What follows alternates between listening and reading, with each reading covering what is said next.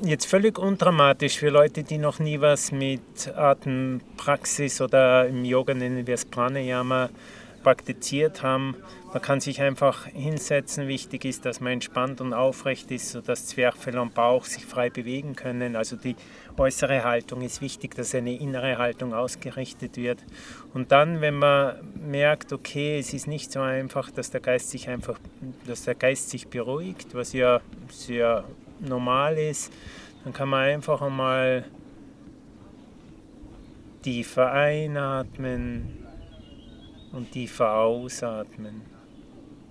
Und wiederum tief einatmen und mit dem Einatmen einfach spüren, wie Energie nach innen strömt und ein Aufrichten stattfindet und wie mit der Ausatmen ein Loslassen und Entspannen stattfindet. Und mit der Einatmung wieder ein Größerwerden, ein Ausdehnen und mit der Ausatmung ein Entspannen. Und mit der Einatmung spüren, wie positive Energie nach innen strömt und wie mit der Ausatmung Negatives, Unangenehmes einfach losgelassen werden kann.